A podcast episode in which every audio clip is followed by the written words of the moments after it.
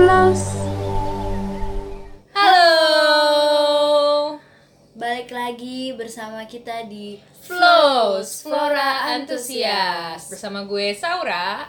Dan kali ini bersama gue Tasya Kita akan membahas topik yang kontras dengan episode sebelumnya. Jadi kalau buat kalian yang udah dengar episode sebelumnya itu kita ngebahas mengenai flora-flora yang cantik, yang bermanfaat untuk kecantikan, Yang terus taman-taman yang cantik, eh, indah. Nah kalau di episode kali ini kita akan ngebahas tanaman-tanaman langka yang menyeramkan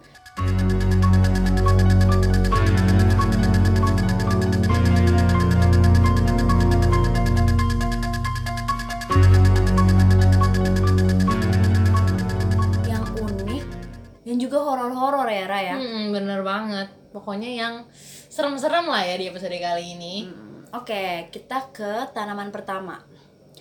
Tanaman pertama kita itu adalah namanya black bed flower Hmm. atau eh, nama latinnya bis- biasa dibilang Tacha centerieri. BTW namanya sama kayak nama lu loh. Iya, tacha, ada tacha-tachanya. Tapi bentuknya menyeramkan sih. Hmm. Kayak namanya sih ya, namanya kan black bed flower yang mungkin dinamain black bed flower karena emang bentuk bunganya ini menyerupai kelelawar.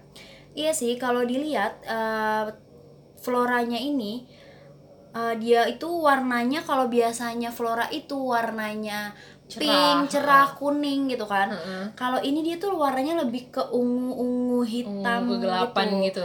Jadi agak-agak nggak cerah gitu kan. Dia menyeramkan emang udah dari warna dan bentuknya dia sudah menyeramkan gitu kan. Nah, tanaman ini punya nama lain yaitu baket pengantin dari neraka. Waduh, emang udah bentuknya serem. Nama lainnya juga serem, baket bunga dari neraka. Iya. Bunga ini juga dijuluki sebagai kelelawar hitam. Mungkin karena bentukannya seperti kelelawar, Hmm. maka dari itu dia juga dijuluki sebagai bunga kelelawar hitam. serem banget ya ini kalau misalnya dipakai buat nikahan serem gitu dipa- dipajang di Iya, rumah biasanya juga kalau nggak bisa Orang nikahan gitu kan apa namanya bunganya itu kan bagus gitu kan ya warnanya pink, soft pink, putih gitu. Ini kalau warnanya kayak hitam-hitam ungu gini juga agak-agak serem juga sih. Hmm. Tapi ya eh, kalian kalau misalkan lihat eh, bunga ini gitu kan, Iya. kalian tuh nggak boleh ya boleh sih kalian takut tapi kalian jangan asal eh, bunuh atau asal buang eh, tanaman ini gitu kan karena eh, tanaman ini adalah salah satu tanaman langka yang ada di dunia. Jadi harus dilindungi ya, jadi tetap harus dilindungi walaupun bentukannya memang sangat menyeramkan dan aneh sih menurut kita gitu kan. Terus lanjut ke tanaman kedua ada eleven foot yam. Atau dengan nama latinnya Amorphophallus pae paen paeno vi Lius. Emang agak ribet ya kalau misalkan tanaman itu kita sebutin nama latin nama latinnya. Iya. agak sulit gitu. Ini nama biasanya atau nama pakai bahasa Inggrisnya aja agak agak eleven food yam. yam gitu. Agak sulit gitu kan. Tapi kalau dari bentuknya ini dia seperti apa ya dia kayak kembang kol kembang kol ya benar benar tapi kembang kol yang warnanya ungu gitu kan Hmm. bentuknya tuh ya kalau dilihat nggak seperti bunga sih Mm-mm. Sebenarnya kayak mirip-mirip tanaman bangkai gitu nggak iya sih sih cuma bedanya bunga bangkai eh, di tengah-tengahnya tuh muncul ada tengahnya gitu yang Ah. muncul ke atas dan ternyata kalau Saura tadi bilang dia mirip bunga bangkai Mm-mm. dia juga memang eh, salah satu bunga yang berkerabat dekat dengan bunga bangkai saudara A Jadi bunga ini tuh memang mengeluarkan bau busuk untuk menarik lalat atau serangga Mm-mm. agar membantu bunga ini untuk Proses penyerbukannya. Ha-ha. Jadi ya kalau dilihat bentukannya mirip sama bunga bangkai ya memang karena dia masih uh, satu apa ya satu namanya? rumpun ya satu ini ya, rumpun gitu ya dengan gitu. bunga bangkai. Ah. Nah, tapi kalau dilihat emang tadi seperti bunga bangkai dan seperti kembang kol, ternyata Saura tanaman Hmm. Apa tuh? ini tuh katanya bisa dimakan juga loh Lah iya seriusan? iya walaupun berbahaya atau kayak menyeramkan Hah? tapi tanaman ini tuh juga bisa dimakan Aman gitu ya kan buat dimakan ya? iya lebih tepatnya dibikin keripik gitu oh, kan gitu padahal bau tuh tanaman tapi bisa dimakan. Iya. Kira-kira jadi keripik masih bau nggak ya? kita nggak nyangka sih kalau ngelihat tanaman kayak gini ini tanaman tuh bisa, Bisa di dijadiin keripik. iya bisa dimakan gitu sih Lanjut ke selanjutnya ini tanaman ada ketiga. duckweed atau nama latinnya adalah Wolfia anguste. Hmm, coba lu deskripsiin deh, Sya. Gue geli sebenarnya liatnya. Sebenarnya ini kalau dibilang bentuknya seperti bunga sih enggak ya. Mm-mm. Dia lumut lebih sih ja- ya jatuhnya lebih kayak lumut. Warnanya hijau, Mm-mm. hijau muda gitu. Mungkin kalau lumut lebih hijau tua. Ini adalah warnanya hijau muda dan tanaman ini merupakan salah satu tumbuhan terkecil di dunia. Emang karena bentuknya tuh kayak bintik-bintik kecil Iya, aja bintik-bintik gitu kecil kan. doang. Jadi emang karena tanamannya bentuknya kayak lumut ya, jadi ya tanamannya cuma nempel-nempel di pohon aja. Mm-mm. Kalau mungkin kalau bunga itu kan kadang kita lihat satuan gitu ya maksudnya Iya. satu-satu gitu bisa dihitung. Nah karena si tumbuhan ini itu perkembangbiakannya cepet banget, jadi susah gitu. Mungkin kalau kita diamkan si tumbuhan ini, dia tuh masa pertumbuhan atau pengembangbiakannya tuh cepet banget gitu loh, Ra. Hmm, gitu. Emang ini unik banget sih. Iya. Kita belum pernah lihat sih tumbuhan gini. seperti ini. Lanjut ke flora selanjutnya ada flora namanya Lithops julie. Ini kalau sekilas dilihat ih, ya Sya, ini tuh kayak kue kacang gitu ya nggak sih? Ya benar. Mungkin kalau orang nggak tahu ini tanaman bisa dikira, Bisa makanan, dikira makanan. gitu kan.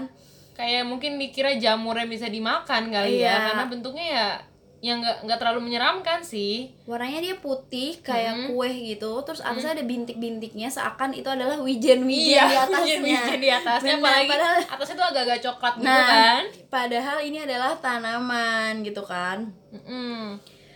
Jadi eh, tanaman ini dia punya berbagai cara nih Ra, untuk menghindari diri dirinya tuh untuk dimakan hewan atau serangga-serangga lain. Jadi dia sudah merasa dirinya itu seperti makanan ya. Ah, makanya dia punya tameng Punya, gimana caranya ah, ah. biar dia tuh nggak dimakan. Nah, Iya. caranya itu gimana, Ra? Caranya itu ternyata dia tuh ada duri. Jadi ada duri yang mengeluarkan getah dan getahnya itu bisa bikin gatel. Ya, dia juga eh, akan memiliki atau mengeluarkan rasa pahit kepada orang yang atau kepada serangga yang akan makan dia gitu. Jadi dia akan Hmm. secara tidak langsung akan mengeluarkan si rasa pahitnya itu Iya biar benar.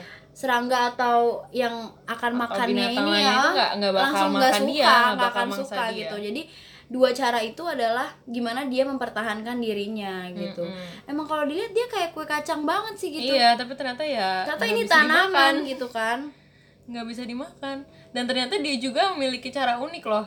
Jadi dia juga bisa berpura-pura jadi batu.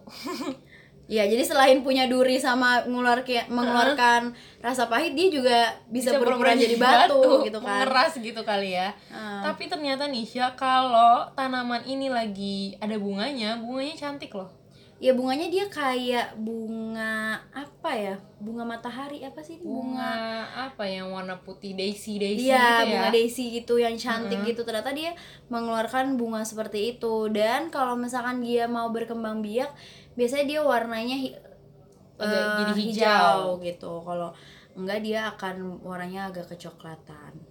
lanjut ke tanaman bernama Mick Jagger Sleep ya atau dengan nama latinnya Psychotria Elata. elata. Ini juga unik sih. iya Mick Jagger Sleep. Jadi emang kayak bibir emang ya? kayak bibir. Warnanya dia merah kayak bibir jontor kena kayak udah ke udah habis kayak makan orok ya kan eh, merah Terus kan. merah merona gitu merah delima Nah, terus terus abis makan pedes yang kayak pedes banget banget banget gitu jadi jontor, jontor bibirnya gitu kan itu mirip banget kayak gitu bener-bener mirip bibir banget Mm-mm. Nah, biasanya tumbuhan ini tuh si Mick Jagger slip ini bisa kita temuin di hutan hujan tropis di Kolombia dan Costa Rica. Wah, jauh juga ya ini. Hmm, jauh kalau mau ngelihat Ternyata mungkin nggak ada ini kali ya di Indonesia kayaknya gitu sih kan. nggak ada ya jadi cuma tanaman langka yang ada di Kolombia Nah, ternyata bentuknya selain bentuknya seperti bibir, warnanya pun kan merah kan. Iya. Jadi dia warnanya merah menyala gitu. Jadi dia menarik gitu, menarik eh, burung-burung kolibri dan kupu-kupu untuk membantu penyerbukannya. Gila ya. Warna merahnya itu ternyata tipuan itu Iya. untuk Untuk menarik si eh, serangga-serangga dan itu kan, untuk penyerbukan Nah, itu dia tadi beberapa flora langka yang menyeramkan Hmm, yang bentuknya aneh serta unik. nah, ah. Sekarang kita akan ngebahas hutan paling angker yang ada di dunia.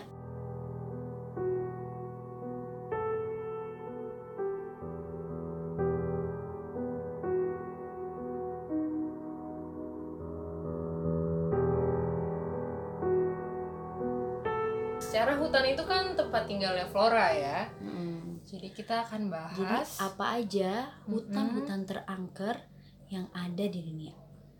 Yang pertama namanya adalah hutan Aokigahara.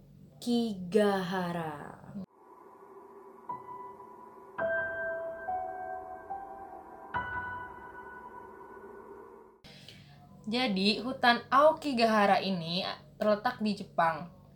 Selain itu, hutan yang dikenal dengan sebutan lautan pohon ini memiliki luas sekitar 32 km di sisi barat laut Gunung Fuji Wah, luas Dan- juga ya dan dia menjadi salah satu tempat yang paling mengerikan. di dunia. Iya. Jadi nggak cuma di Jepang, ternyata dia juga terkenal di dunia bahwa hutan, Hutan ini itu- adalah hutan terseram gitu. Dan yang bikin serem itu adalah karena hutan ini itu disebut juga sebagai hutan bunuh diri. Jadi banyak banget eh, warga Jepang yang bunuh diri di hutan ini. Pada tahun 19 dari tahun 1950-an Sekitar 50 Udah kas 500 500. kasus bunuh diri, guys. mm, yang uh, terdengar atau terjadi di hutan Aiko Gahara ini gitu kan. mm. Dan ya karena mungkin emang banyak yang bunuh diri di situ kali ya. Jadi orang-orang yang berkunjung ke hutan ini juga sering banget ngedengar Merasakan dan mendengar Uh-uh. hawa-hawa aneh eh, gitu kan. suara-suara jeritan kayak Mm-mm. gitu. Bayangan bayangin aja nih ya di hutan yang luasnya 32 32. km ini Uh-uh. Itu tuh kayak hutan aja tuh kita kalau di hutan aja tuh udah Udah serem, serem ya banget kan kan. apalagi malam-malam ya kan Apalagi gelap. ini ada 500 kasus bunuh diri yang pernah terjadi di hutan Mm-mm. itu. Gitu gimana sih kebayang kan ya mistisnya hutan Feels itu atau kayak kita berada di hutan itu tuh kayak gimana? Mm-mm. lanjut Nah, tingginya angka bunuh diri membuat pemerintah memasang papan imbauan di bagian pintu masuk hutan tersebut yang bertuliskan hidup adalah hadiah berharga. Hmm. Mungkin itu biar orang-orang yang datang ke sana yang berniat mau Untuk bunuh diri bisa mengurungkan niatnya iya, mungkin ya untuk kayak, bunuh Oh diri iya, ternyata hidup adalah hadiah yang berharga. Iya, Jadi jangan kita menyia-nyiakan hidup bener kita. banget lalu yang kedua ada hutan Hoya Baciu Forest di Rumania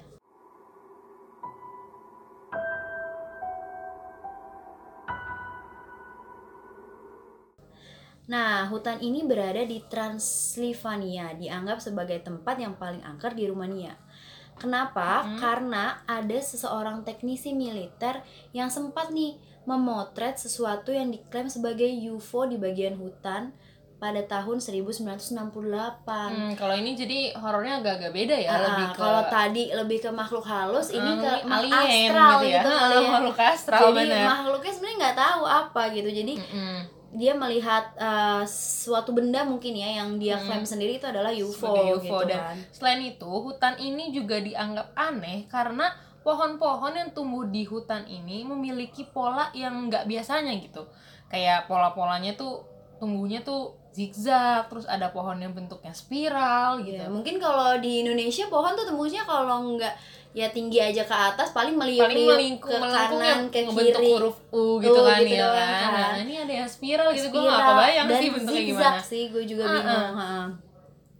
nah jadi di hutan ini tuh nggak ada yang eh, nggak ada orang atau seorang pun yang Berani. mampu atau Mm-mm. menjelaskan fenomena tersebut gitu. Mm-mm. Sebenarnya tuh ada apa sih? Kenapa pohon-pohon di situ tuh eh, tumbuhnya aneh. bisa aneh gitu Mm-mm. kan?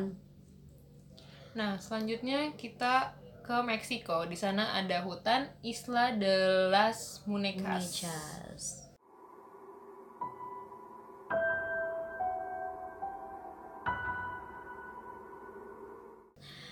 Ya, jadi eh, di Meksiko ini terdapat sebuah hutan angker yang berisi boneka-boneka yang bergelantungan di ranting-ranting pohon di Meksiko. Hmm, Kalian ngebayangin serem. nggak sih pernah nggak sih kalian ngelihat uh, Boneka. ada boneka, Boneka ngegelantung kecil aja ya, di pohon gitu kayak malam-malam kalian lewat naik mobil atau di jalan gitu kan itu Satu udah aja udah horor Iya, ya. kayak, "Ih, siapa yang naruh boneka di atas pohon Hmm, gitu kan apalagi ini tuh ada banyak banget boneka-boneka Hmm. yang digantungin. dan biasanya boneka-bonekanya itu adalah boneka-boneka anak bayi dan anak kecil gitu nggak Hmm, sih hmm. jadi kayak seakan-akan ada anak bayi atau anak kecil yang bunuh diri di situ iya, gitu kan itu boneka itu kenapa ya Syah digantung di situ? Dan ternyata konon katanya Hmm. dahulu itu ada emang ada seorang anak perempuan yang tenggelam di danau yang berada di pulau La Isla de la Munechas tersebut. Hmm, Jadi gitu. mungkin eh, boneka-boneka ini adalah suatu peringatan atau eh, apa ya untuk untuk me- simbolis iya gitu kali ya, ya untuk kalau mengenang eh, gadis mengenang yang bahwa tenggelam itu. ada eh, seorang bocah. anak yang pernah eh, tenggelam di danau tersebut. Iya. Nah, jadi ternyata menurut pengakuan si Don Julian, eh, pemilik pulau ini, jadi ternyata eh, boneka-boneka tersebut digantungan di pohon di, di pohon-pohon di hutan tersebut itu untuk menghibur anak perempuan itu. Oh, jadi Mm-mm. Karena ada yang meninggal di situ, mungkin buat mainan kali Iya, ya bonekanya itu disediakan Uh. untuk uh, menghibur dan untuk teman bermain si Eh, anak tersebut. Apalagi ternyata arwahnya itu tuh nggak ingin pergi dari hutan itu. Jadi semakin ada karena adanya boneka itu kali ya, Kayak jadi kayak betah gitu Ah, ah, ya. jadi dia nggak mau pergi dari pulau itu atau dari hutan itu dia malah seneng banget ya nggak sih? Mm. Bener banget. Bener-bener itu serem banget sih kayak ada boneka-boneka digantung, terus ternyata hutan-hutan di situ menyeramkan Hmm, gitu dan kan. ternyata setelah kejadian itu juga ada beberapa orang dilaporkan tenggelam di tempat yang sama dengan kejadian gadis itu tenggelam. mungkin kalau di Indonesia namanya kayak tumbal gitu ya Kak. jadi iya, kayak kayak udah kesannya- pernah ada satu anak yang meninggal di situ Heeh. dia kayak ngajak nih Iya. ngajak orang-orang Ngajak atau orang yang anak-anak datang lain situ untuk ya mati bersama. bersama gitu kan bermain Iya. bersama boneka iya, gitu kan serem banget kita ya. ketawa-ketawa tapi sebenarnya agak serem ya ini sih biar biar mengusir gitu. kemerindingan aja. Hmm, gitu kan Lanjut ke hutan keempat yang ada, ada, di Jerman Heeh. namanya adalah The Black Forest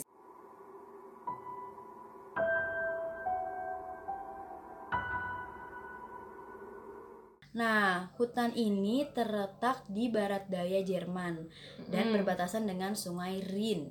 Hmm, jadi ternyata hutan ini angker karena eh, pohon-pohon yang tumbuh di hutan ini tuh menjulang tinggi dan saking tingginya dan banyaknya pohon yang tumbuh jadi eh, apa ya membuat sinar matahari itu nyaris nggak bisa masuk ke dalam hutan tersebut. Oh, jadi bikin hutan itu bener-bener kayak Gelap. black gitu ya. Mm-mm. Mungkin gelap Mm. banget saking matahari tuh nggak bisa masuk ke dalam Hutan hutan itu, tersebut. iya benar. Karena banyak banget eh, pohon-pohon yang terlalu eh, Apa ya, terlalu mepet lebat gitu. ya. ha. Dan selain itu, hutan ini juga dianggap sebagai rumah para paranormal, penyihir gitu dan manusia serigala. Nah, kalau di Kayak agak-agak- Indonesia dijadiin film kali Hmm, ya. kayaknya dijadiin tempat Manusia syuting. serigala gitu Mm-mm. kan. Tapi serem juga sih kayak penyihir paranormal gitu kan mungkin dia sering eh, kayak buat ritual-ritual. Ritual, mungkin nah, di iya hutan itu, dan- ini si paranormal dan penyihir ini tuh melakukan ritual-ritual di Ah, situ. Hmm, mungkin sering kan kalau ritual mistis. Iya, penyihir dan paranormal itu biasanya emang nggak suka kan eh, apa sih Cahaya. keadaan Hmm, ya ada matahari gitu ya gitu, kan. kan, Hmm, keadaan dan- yang terang gitu. Dan tempat ini Mungkin pas banget. Cocok banget sih Mm-mm. The Black Forest ini di Jerman itu pas banget untuk tempat tinggalnya si paranormal eh, penyihir hingga manusia serigala. Hmm. Jadi gitu guys, itu dia uh, hutan-hutan terseram atau terangker yang, Yang ada, ada di, di dunia. Buat kalian yang mau ngepoin dan mau tahu lebih banyak lagi tentang flora-flora, yuk pantengin podcast kita terus. Jangan lupa untuk dengerin episode selanjutnya di Flows Flora Antusias.